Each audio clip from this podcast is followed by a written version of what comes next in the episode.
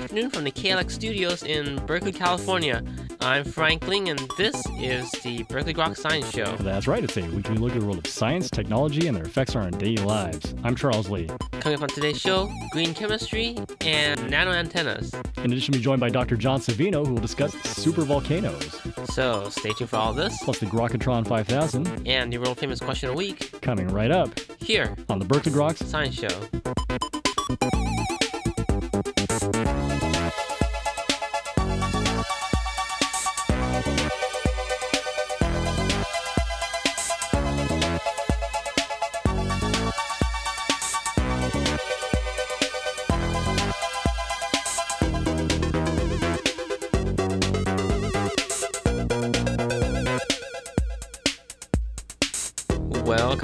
Back to Berkeley Groks. I'm Frank Ling. And I guess that makes me Charles Lee. How you doing, Frank? Pretty good. It feels like I just saw you like a few minutes ago, actually. You know, I, I like seeing you so much that it feels like every day that I'm not with you is like a day I've, I've spent missing something important in my life. And that being your scientific insight. What do you have for us this week? Well, so apparently this whole green movement's just getting all corporate now. Well, money is the color of green, isn't it? right. In fact, I think it was not too long ago, NBC had the whole green week, right? The whole peacock was green. Not much for attracting mates, green peacocks, you know. no, I know. Generally a sign of disease, I think. In most organisms, I'm not sure about peacocks. What if it glows? Well, then it just means that it's green fluorescent protein in it. Oh, okay. Yeah. So it turns out one of the least green companies is now becoming green, or at least their marketing is saying that it is, and that's Clorox. Clorox. A little bleach in your action. I need a lot of action. Uh, bleach would help. So they have a new brand of cleaners called Greenworks. Interesting, there's actually a quote from them that says, In addition to being environmentally sound, cleaning products must clean. Imagine that, a product that actually does what it's supposed to do. So does it clean? They're selling all these detergents that they claim are doing it, and we'll see if it actually pans out or not. One of the interesting things they bought Burt's Bees, which you know is one of the more environmentally friendly or organic producing companies, and you know them for their uh, lip balm. And that's environmentally friendly too, I would hope. I guess a little bleach in that doesn't hurt. you want to keep your lips clean, right? And white, apparently. So, anyways, you know, companies like Clorox and Unilever and PG&E are all on the uh, green buying binge. But it'll be interesting to see uh, where this goes in the next few years, and uh, maybe most products in the U.S. will uh, organic or environmentally friendly. There's a lot of articles about the greening of corporate America, but a very nice one in a recent edition, actually January 21st edition of Chemical and Engineering News.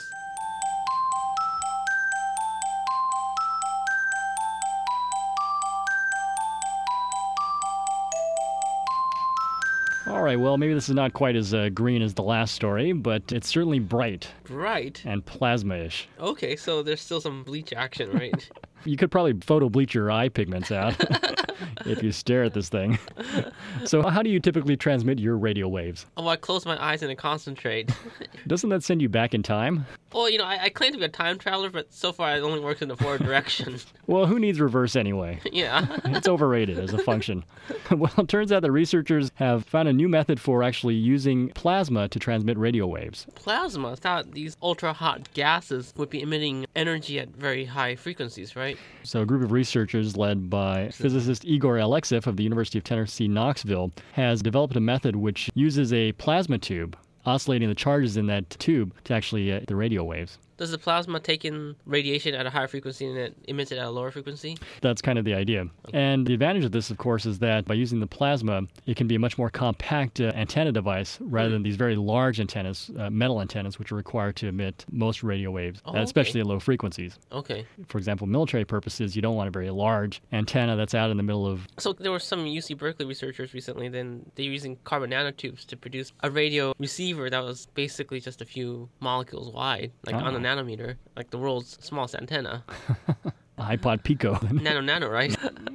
oh, and another advantage of this uh, particular antenna is that it's also resistant to jamming. Interesting. Another uh, application for you military guys out there. Anyway, published in a recent edition of Science Now. And that's all for a look at recent developments in the world of science and technology. This is the Berkeley Groks Science Show. Well, coming up in just a few minutes, Dr. John Savino will join us to discuss supervolcanoes. So stay tuned.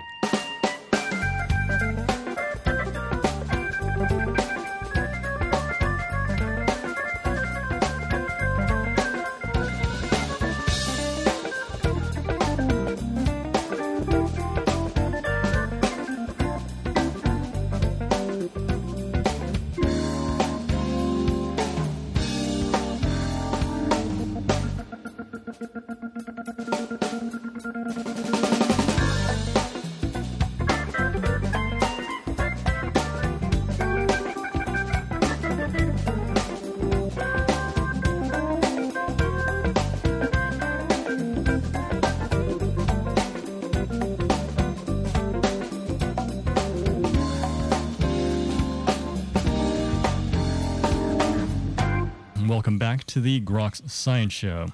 Well, cataclysmic geological events are certainly not a new phenomenon, although they may be somewhat rare.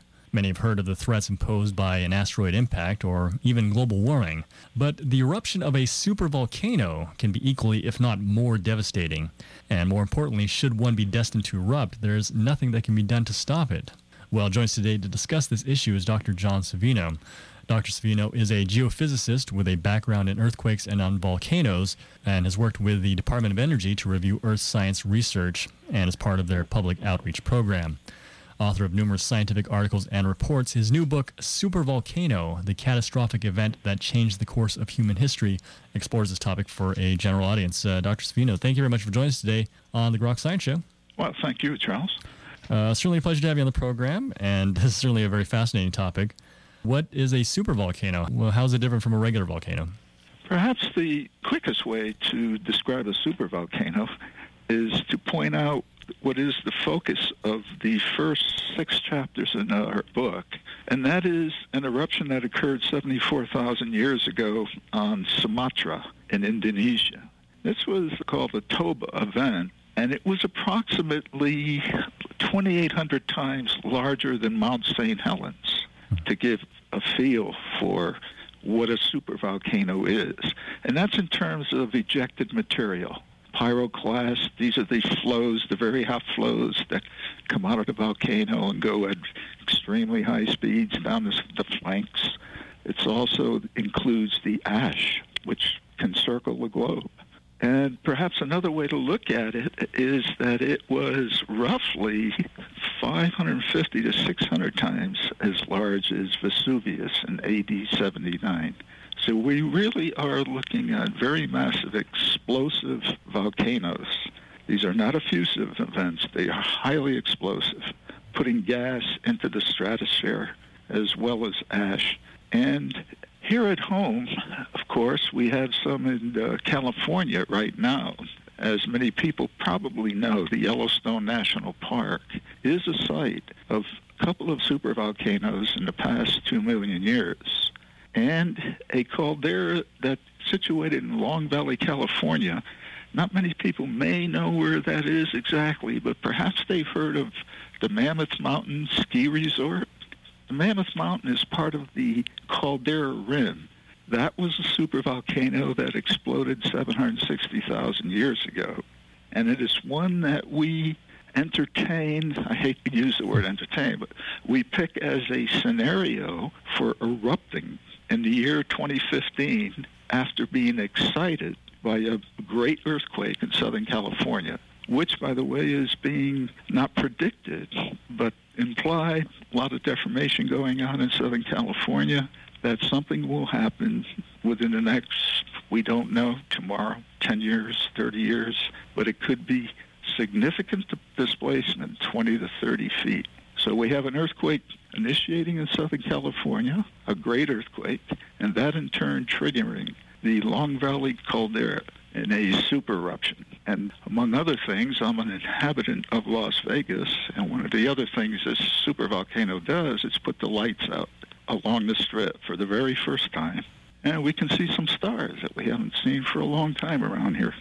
That's just to give a feel for what a supervolcano is. Now, we chose to focus on the Toba event 74,000 years ago because it had a very drastic and very important effect on the human population. Namely, it is thought that it resulted in a reduction of the human population from something like 100,000 people to less than 10,000. And in fact, probably 1,000 breeding pairs.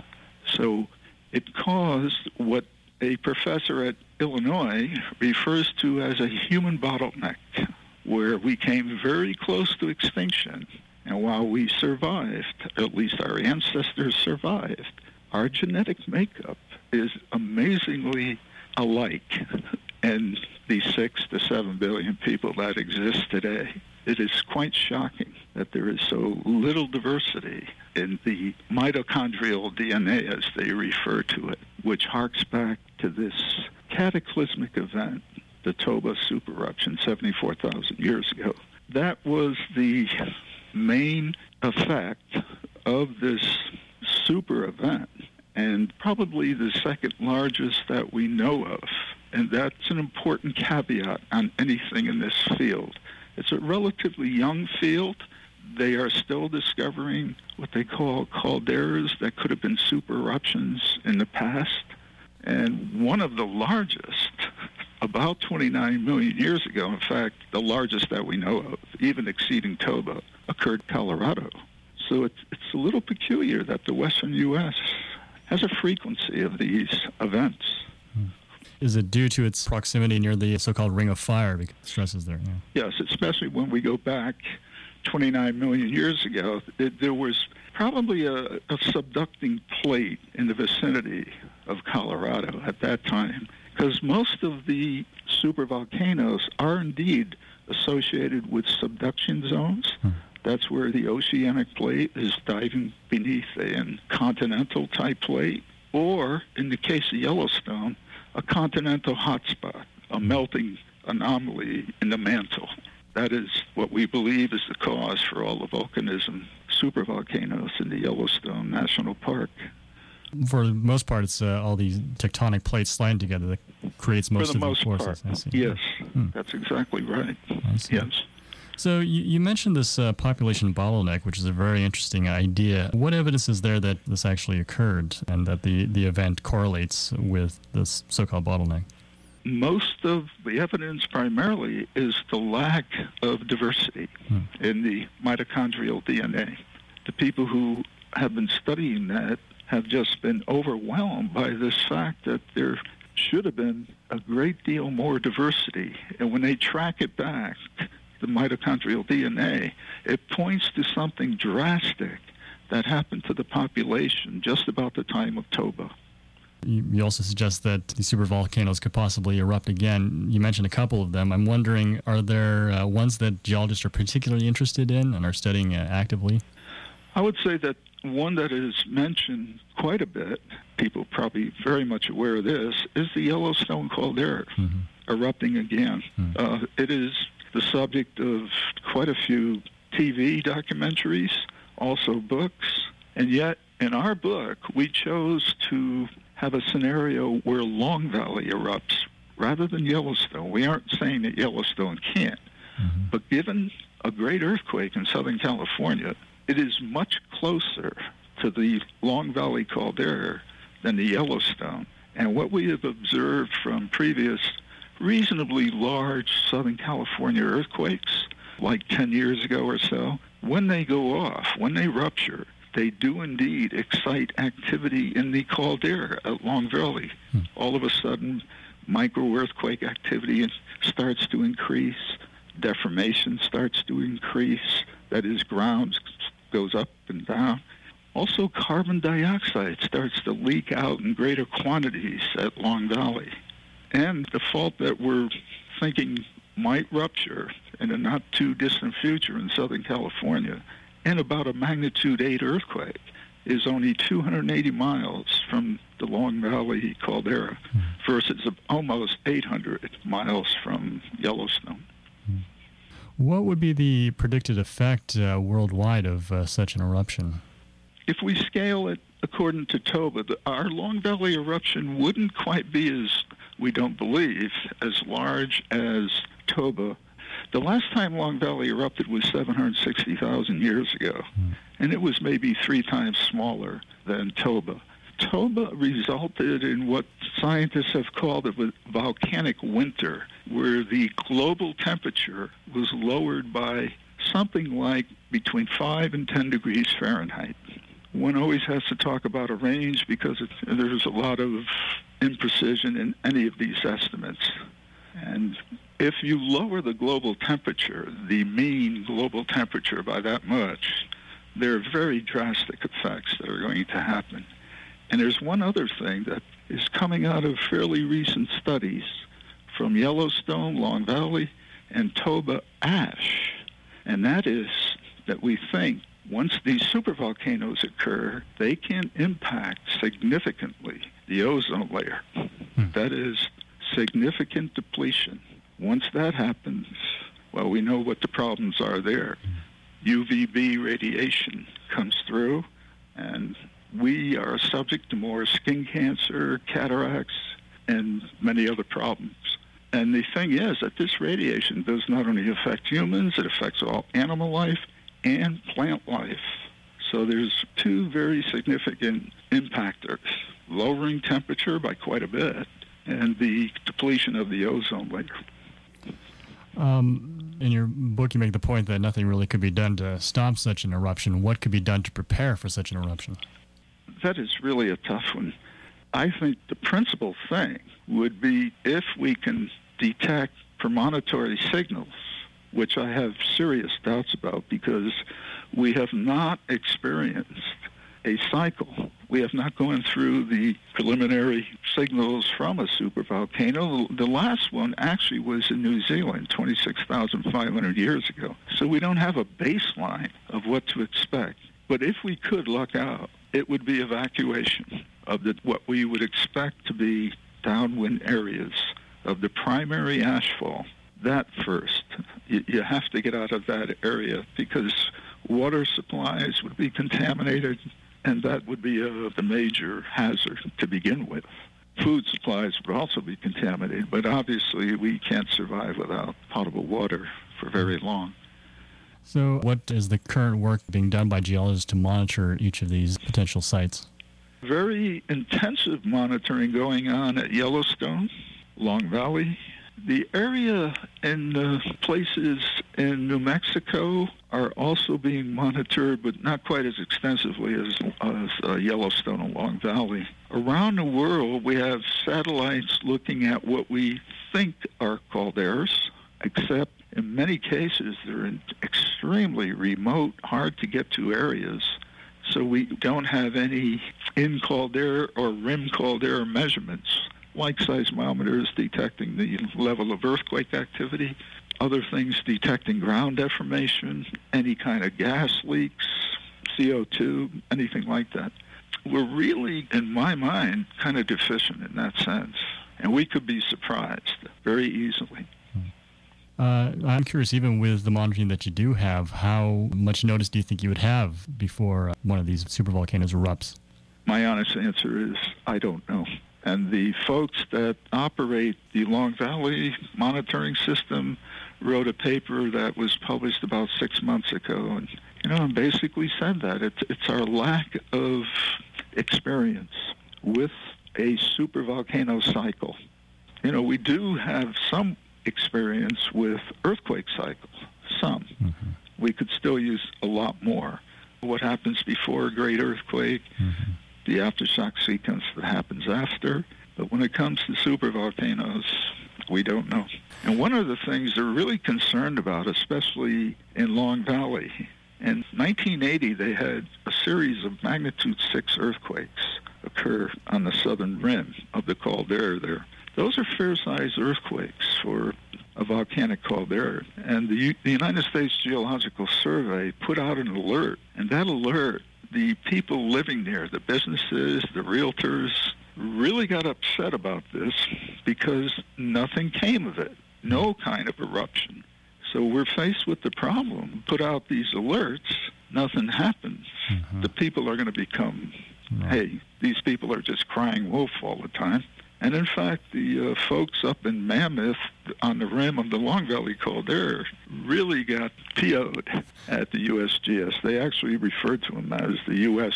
Guessing Society rather than Geological Society. So that, that is going to be a problem. But so, what do you think will be required then to have a better understanding of the supervolcanic process? I think the kind of monitoring that, that is going on both at Long Valley and Yellowstone, where it's covering a large area, it's covering a host of measurements, not just any one. Like I say, they're looking at ground deformation, gas escapes. It, it has to be a combined approach like that.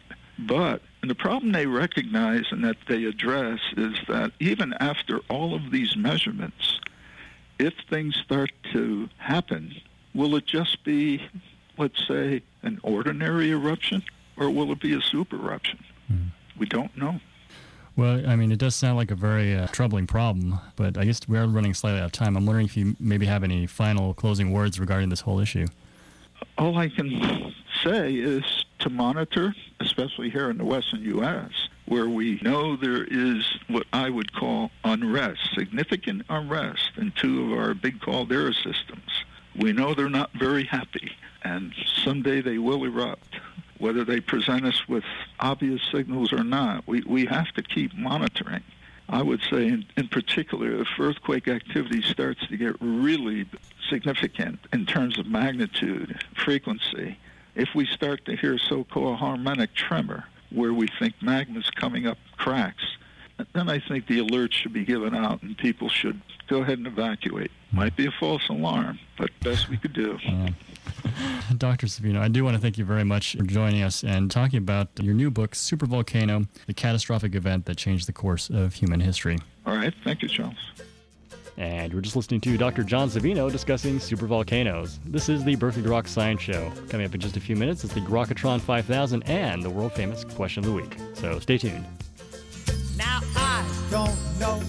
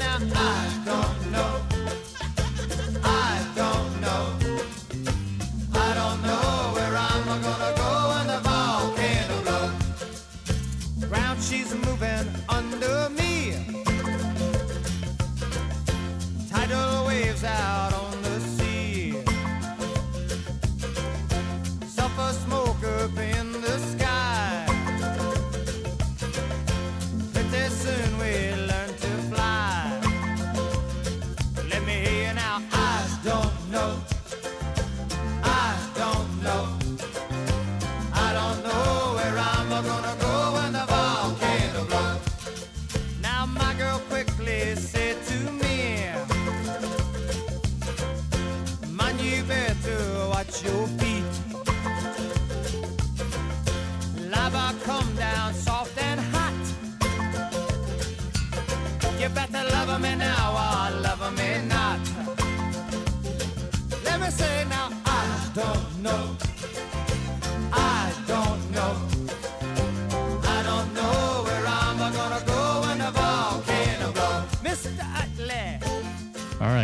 ready to play a game. It is the Grokatron 5000. Today's topic from the Grokatron 5000, the computer formerly known as Deep Blue, the topic is supervolcanic or dormant. So, for the following five people, the Grokatron 5000 would like to know if you think they're supervolcanic or dormant. Dr. Savino, you ready to play our game? Okay. Okay, Here here, we here we go. Person number one, supervolcanic or dormant, Microsoft founder Bill Gates. Oh, I would have to say uh, supervolcanic because he's at the forefront of technology and software and applications. Now, perhaps not just in the software anymore. He's getting into hardware items. Uh, okay, uh, number two is the real estate mogul Donald Trump. You know, I don't think he's as supervolcanic as he thinks he is. so I would have to. There's no in between dormant versus Maybe slightly smoldering. slightly. yes, I just can't give him a supervolcanic. I, I love listening to him because he's so caught up on himself. anyway, I'll say dormant. Very good. All right, number three is the heiress, Paris Hilton. Oh God, she should be dormant. It would benefit everybody. it's a shame we spend so much time paying attention to her antics. But go ahead, next. Uh, number four is uh, the San Francisco Giants home run slugger, Barry Bonds. This may surprise some people, but I, yeah, super volcanic. I, I give him a lot of credit. I think he's still blasting home runs without benefit of anything. Allegedly anything, right? Um, and he demonstrates a lot of moxie just by showing up at a game, especially out of town. All right, and, and finally, number five, supervolcanic or dormant, the President of the United States, George Bush. How about extinct? Is that's not a category? Uh, it, it should be a category. We could make it a category for him. Let, let's use that one. All right. Dr. Savino, I do want to thank you for sticking around, playing our game, And of course, uh, your new book is Supervolcano, the catastrophic event that changed the course of human history. Again, thank you very much. Thank you. Welcome back to Berkeley Groks, and now here's the crazy Russian with the answer to this week's question of the week. Da da da is not the question of the week. It is question of week. A week? Khan! So we don't we don't hear in space. Question: Puny man, I crush you like little grape. What the question you have for me? What's going on in the quantum universe, man? Ah, quantum universe. You want to know about Heisenberg uncertainty principle? well, you know, I'm not certain, but No, you will be. If you know position, no no velocity. No velocity, no position. and that's all for this week's edition of Berkeley Groks. Make sure you tune in next week for more from the world of science and technology. If you'd like to contact us here at Berkeley Groks, you can email us at groks at hotmail.com. For Berkeley Groks, I'm Frank Ling. And I'm Charles Lee. Make sure you also see us on the web at www.groks.net. Have a great afternoon and stay tuned for more music.